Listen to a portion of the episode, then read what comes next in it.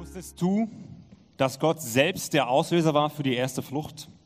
Die ersten Vertriebenen waren Adam und Eva. Der erste Migrant war Abraham. Dann floh Isaak.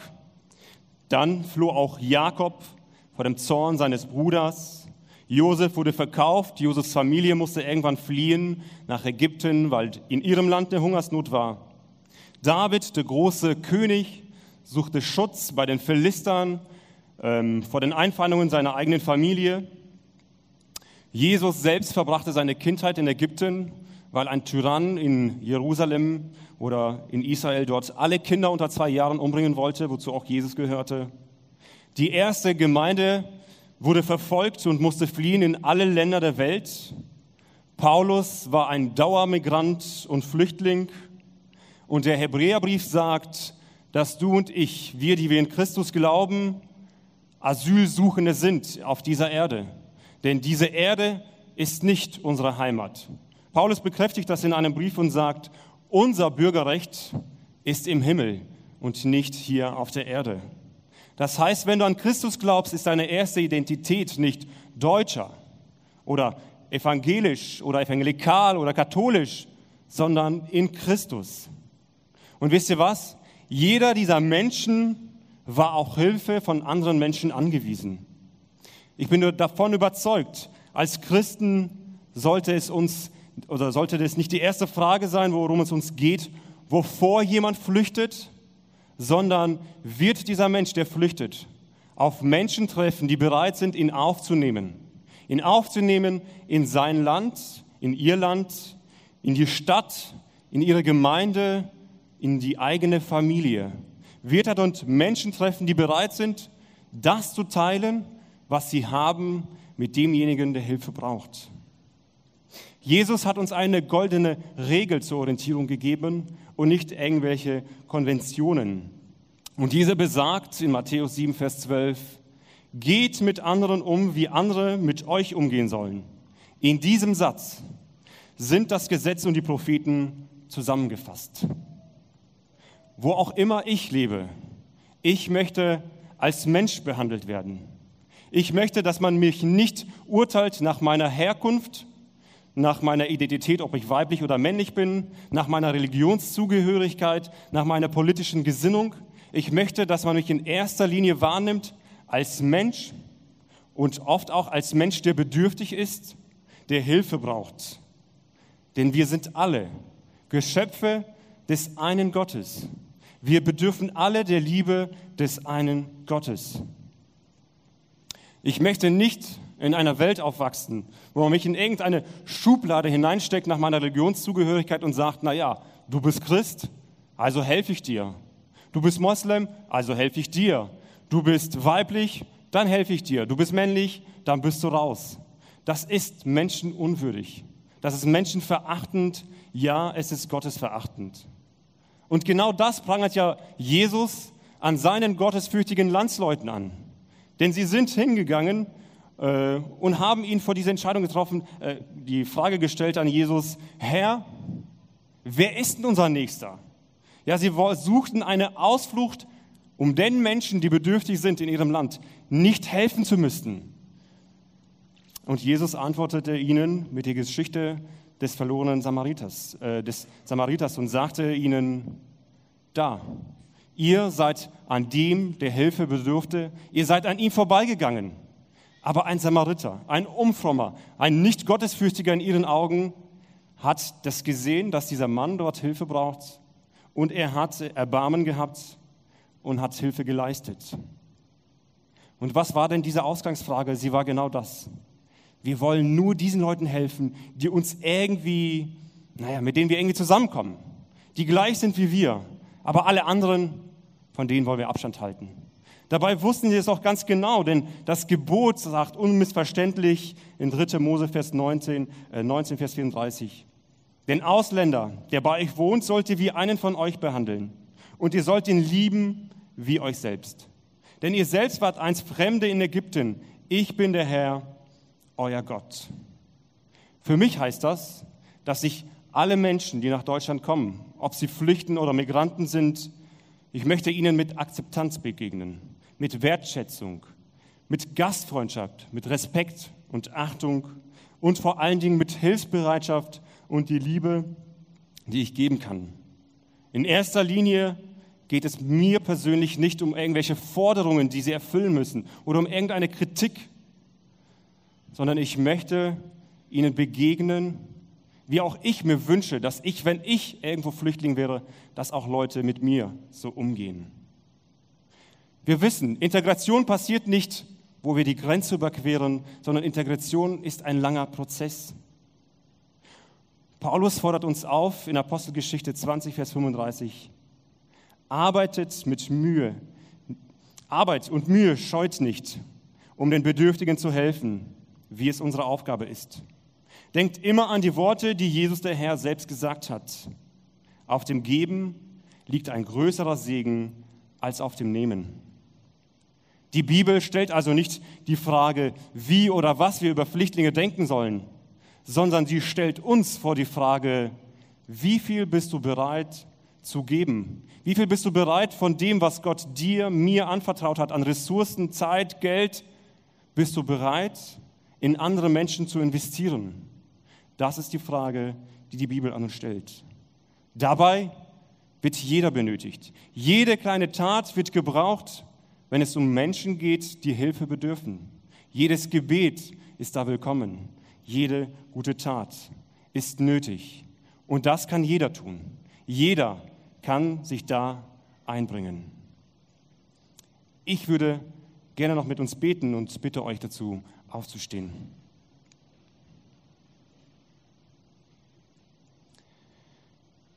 Himmlischer Vater, wir bitten dich, Herr, gib uns eine Liebe für die Menschen, die deiner Liebe bedürfen, die deiner Hilfe bedürfen. Gib uns ein Herz, das barmherzig ist, das sich erbarmt über die, die Hilfe bedürfen. Herr, hilf uns zu sehen, was wir tun können. Gib uns die Bereitschaft, uns einzubringen in diese Arbeit, denn du selbst bist ja der Auslöser. Herr, du hast all das gegeben, du hast die Menschen geschickt und stellst uns vor diese Aufgabe, die wir mit deiner Hilfe bewältigen können. Wir bitten dich, gebe uns deinen Segen dazu, befähige uns dazu, den Menschen zu dienen, wie du auch uns gedient hast. Amen. Amen. Ja, danke Weidemar. Ich finde es krass, wie praktisch das ist in der Bibel und wie eindeutig auch das beschrieben ist. Ich habe jetzt die große Freude, euch unseren zweiten Gast heute Morgen vorzustellen. Das ist Isa Weiß.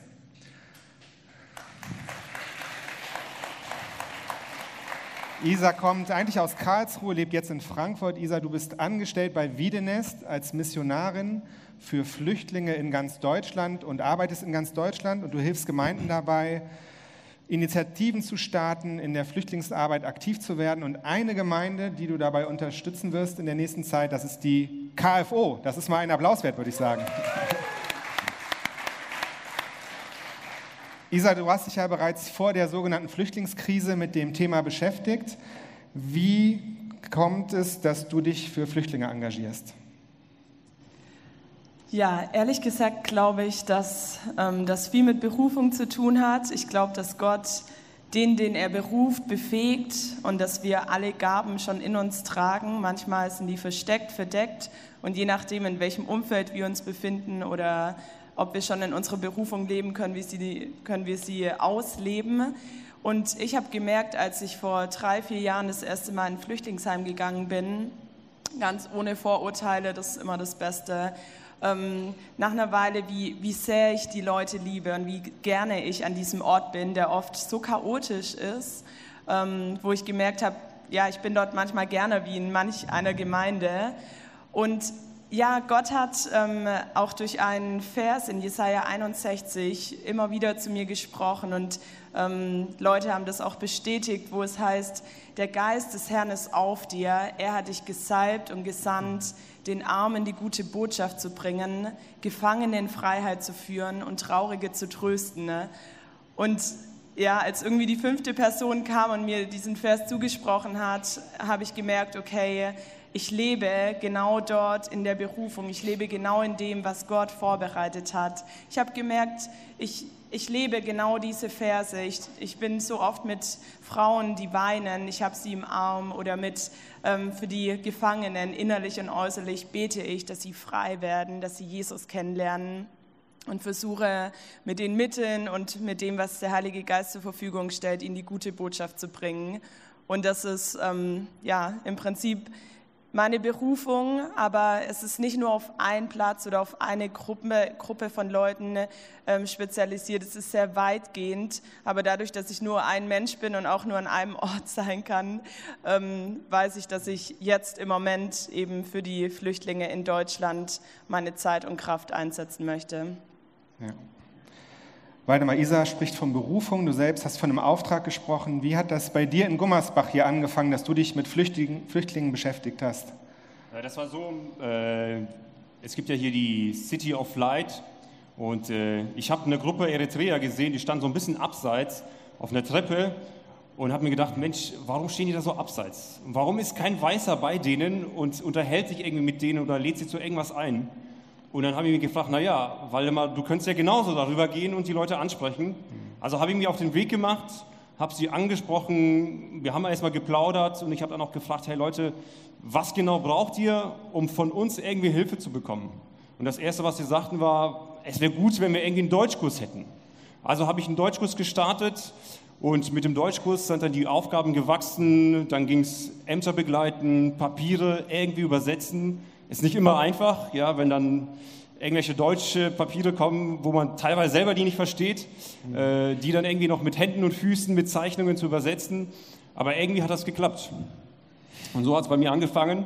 Und nach und nach sind die Aufgaben gewachsen, so dass wir mittlerweile äh, einen Al-Masira-Kurs durchführen. Das ist so ein arabischer Jüngerschaftskurs, wo auch einige hier von euch äh, dort dabei sind. Und geplant ist jetzt auch am 17. April der erste iranische Gottesdienst, völlig, also ganz in Persisch, hier in Gummersbach. Und äh, das läuft oft mit der Zusammenarbeit mit Waldemar und Tabea Pritzkau. Hm, cool. Isa, was für Leute begegnen dir in diesen Flüchtlingsheimen? Was kennzeichnet diese Menschen? Äh, Gibt es da Auffälligkeiten? Gibt es da Gemeinsamkeiten? Wie siehst du das? Ja, ich habe die letzten zweieinhalb Jahre ungefähr wie in einem Flüchtlingsheim eigentlich mitgelebt. Ähm, die Nächte habe ich meistens zu Hause verbracht, aber ich habe die Menschen dort sehr gut kennengelernt. Ähm, und oft ist es so bei der ersten Begegnung, sie sind sowieso sehr höflich und freundlich, gastfreundschaftlich, uns einiges voraus. Aber bei der ersten Begegnung, ja, scheint sie oft, ja, es scheint ihnen gut zu gehen. Ähm, und bei dem zweiten, dritten Gespräch oder wenn eine Beziehung entsteht, ähm, öffnen sie sich mir und sagen mir, wie es eigentlich wirklich aussieht. Die Fassade fällt ab. Ähm, sie weinen auch oft, erzählen mir, wie sie eigentlich nachts nicht schlafen können, wie Albträume sie plagen, welche Tabletten sie eigentlich nehmen, um das Ganze irgendwie, dieses Trauma zu überleben, weil ihnen oft die Hilfe da nicht, auch hier nicht geboten wird für diese Traumaaufarbeitung. Und wir wissen natürlich, Jesus kann ihnen helfen und das ist in manchen Momenten wirklich das Einzige, was ich ihnen zusprechen kann und den Mut, den ich ihnen machen kann, dass sie in Jesus diesen Halt finden und dass Jesus ihnen auch Albträume wegnehmen kann und diese Kämpfe, die in ihrem Herzen toben. Ne? Und ich hatte jetzt ähm, vor ein paar Wochen das Privileg, an der serbischen Grenze zu sein und ähm, das war genau auch an dem Tag, als dann beschlossen wurde, dass die Grenzen geschlossen wurden. Mhm. Und an diesem Tag dabei zu sein und die Menschen zu sehen, wie sie alle in Tränen ausbrechen, wie so diese letzte Hoffnung, die sie eigentlich hatten, ähm, verschwindet. Ich bin wirklich von Person zu Person, habe umarmt, gebetet. Ähm, und ein junger Mann hat mir gesagt, Isa, ich verstehe das nicht. Ich, ich komm, er kam aus dem Iran, Irak. Ich, ich habe meine vier Brüder, meine zwei Schwestern und Eltern an einem Tag ähm, bei einer Explosion verloren, weil ich mit meiner Schwester einkaufen war. Als ich zurückkam, waren alle tot. Ich flüchte hier. Ich, ich möchte doch nur ein Leben. Ich möchte nur Zukunft und Hoffnung. Warum sitze ich hier? Warum werden wir nicht aufgenommen? Und in dem Moment, ich konnte gar nichts sagen. Ich habe Ich habe einfach gesagt, ich bete für dich. Ich, ich weiß, Gott hat einen guten Plan mit dir. Und er hat es gespürt und er hat es in dem Moment gebraucht, dass ihm jemand sagt, hey, ich bin da und ich bete für dich und Gott ist in Kontrolle. Er hat dich nicht aufgegeben. Eine Person, die das auch erlebt hat, die sitzt hier bei uns im Gottesdienst. Da gehe ich jetzt mal hin. Ihr bleibt so lange hier und lauft nicht weg. Das ist eine Frau, die hat auch ihre Heimat verlassen. Paria. Sie stammt ursprünglich aus dem Iran und sie ist ein Teil der KFO geworden. Sie sitzt total entspannt hier bei uns im Gottesdienst bis zu dem Moment, wo ich zu ihr komme. Hallo Paria. Wie war das bei dir? Wie bist du geflüchtet und warum musstest du überhaupt deine Heimat verlassen? Hallo. Ich bin in Iran Christ geworden. In Iran ist es verboten, Christ zu sein. Das ist Todesstrafe. Und schnell wird klar, dass es mein Land, meine Familie verlassen müssen. Und ich bin erstmal nach Italien und dann nach Deutschland geflüchtet. Was war für dich denn das größte Problem hier in Deutschland, bei dem du Hilfe von Menschen bekommen hast? Also womit hat man dir hier am meisten geholfen? Was war so dein schönster Moment, den du hattest? Der erste Mal Sprache. Wir brauchen jemanden, sagen wir, wie ist der Weg, welche Schule gehen wir, was machen wir hier. Und dann, ich war in einer Wohnung mit zwei Familien seit äh, 13 Monaten. Ich hatte ein Zimmer. Mein Zimmer hat keine Schlüssel. Und diese Wohnung, ich wohne mit drei fremden Männern. Ich hatte Angst. Ich habe äh, Stühle vor der Tür gelassen. Und dann, äh, ich habe mit äh, Heinrich und Christina kennengelernt. Und ich war am ersten Tag in Lokalkirche Berenberg. Ich bin mit Marian Gunther kennengelernt. Äh, und dann Marian Gunther hat mir gesagt, äh, darfst du bei kannst du bei mir, bei uns wohnen. Und dann eine Woche später, ich bin bei Marian Gunther gewohnt. Und jetzt habe ich eine Familie und so viele Geschwister. Paria, vielen Dank. Das ist echt ein Vorbild auch für uns, wie, wir, wie du Jesus vertraust und was er dir bedeutet. Vielen Dank. Waldemar, du hast uns schon erzählt von so ein paar Angeboten, die es hier auch gibt. Und wie werden diese Angebote denn wahrgenommen von den Flüchtlingen? Wie nehmen sie das an? Welche Reaktionen bekommst du so? Also die Reaktionen, die ich bekomme, ist, glaube ich, die Reaktion, die wir alle bekommen, wenn wir Hilfe erfahren. Es ist erstmal eine große Dankbarkeit. Des Weiteren äh, ist es auch immer ein Segen. Also ich weiß nicht, wie oft ich gesegnet wurde in letzter Zeit von den Flüchtlingen, die mir dann alles Gute für die Zukunft, Gesundheit gewünscht haben, für Frieden, dass Gott uns bewahrt als Familie. Da ist so viel Segen entgegengekommen. Und äh, wie die Angebote wahrgenommen werden, sag mal, wenn du Hilfe brauchst und du bedürftig bist, dann bist du natürlich dankbar für jedes Angebot, das da ist. Sie, also die Eritreer, die haben das aufgegriffen, sie wollten lernen und das sehen wir auch und erleben das auch heute noch. Da sind sehr, sehr viele Menschen, ob sie aus Afghanistan kommen oder wo auch immer, dass sie Deutsch lernen wollen, dass sie diese Angebote wahrnehmen oder zum Arzt fahren oder irgendwie einen Besuch, wo auch immer. Sie wollen es, sie brauchen es. Später mache ich auch die Erfahrung, wenn sie so ein bisschen eingedeutscht sind und ein bisschen länger in Deutschland wohnen, dass, dass es so ein bisschen abflaut, Sie sind nicht mehr so angewiesen mehr auf deine Hilfe, können sich schon um viele Sachen selber kümmern, aber am Anfang ist da natürlich eine große, große ähm, Bedürftigkeit. Isa, was denkst du, was sind die Kernbedürfnisse dieser Menschen deiner Meinung nach? Was benötigen sie am dringendsten? Ich glaube, das sind wir Menschen alle gleich, egal aus welchem Land wir kommen, aus welcher Kultur. Wir brauchen einen Freund, wir brauchen jemand, der an uns denkt, der an uns glaubt. Natürlich haben wir Gott und das ist so ein Privileg, das ist wirklich ein Vorrecht und die Menschen brauchen Jesus, ganz klar. Aber wir brauchen einander. Das, vielleicht wissen wir das manchmal gar nicht, was es bedeuten würde, keine Familie um uns zu haben oder keine Freunde. Aber Jesus fordert uns auf, dass wir uns mit diesen Leuten auch identifizieren sollen, dass wir ähm, trauern sollen mit den Traurigen. Das bedeutet, dass wir uns da auch hineinversetzen sollen, was sie eigentlich durchmachen. Ne? Und diese Menschen, sie brauchen, ja, wie sie es auch gesagt hat, sie brauchen eine Familie. Das ist so, vielleicht sagen sie das nicht gleich bei der ersten Begegnung, vielleicht kommen sie auch manchmal stark rüber, aber das ist dieser tiefe Wunsch in ihnen drin. Und mich macht es traurig zu sehen, wie viele Menschen vereinsamen. Ich meine, das ist auch in Deutschland oft ein Problem aber ganz stark sehe ich das bei den Flüchtlingen, die in ihrem Zimmer sitzen und weinen und auch in der Nacht nicht schlafen können, die so auch Sehnsucht und Heimweh haben. Und da können wir ihnen schon Gefallen tun, indem wir sie besuchen, indem wir nachfragen mit Händen und Füßen. Manchmal zählen nicht die Perfektion, die richtigen Worte, sondern das Bemühen, das Sehen, da ist jemand, der interessiert sich für mich. Du hast es gerade schon angesprochen, diese Frage äh, nach der Mission, die müssen wir uns als Kirche natürlich auch stellen, wie Menschen überhaupt Jesus kennenlernen können. Das wird ja in dem Bereich jetzt auch vielfach kritisch gesehen. Wie beurteilt ihr diese Möglichkeit, Waldemar? Also ich glaube, Mission war immer kritisch gesehen oder ist immer kritisch gesehen von außen. Ähm, aber wir können eigentlich gar nicht anders. Ja? Äh, wir haben einen Auftrag, wir haben die Liebe Gottes erfahren und wie könnten wir davon schweigen? Ja, also wir sind da aufgefordert, da hinzugehen und alle Kritik auch auszuhalten, die da kommt. Und äh, ich sag mal, das zu tun, wofür wir berufen sind, wozu uns Gott beauftragt hat. Isa. Ja, und noch angemerkt, geben, ne, das ist einfach dieses göttliche Prinzip. Geben macht glücklicher als nehmen. Ne. Lass es uns ausprobieren, egal in, wo wir stehen. Ne. Das lohnt sich wirklich. Davon kann ich mega Zeugnis geben.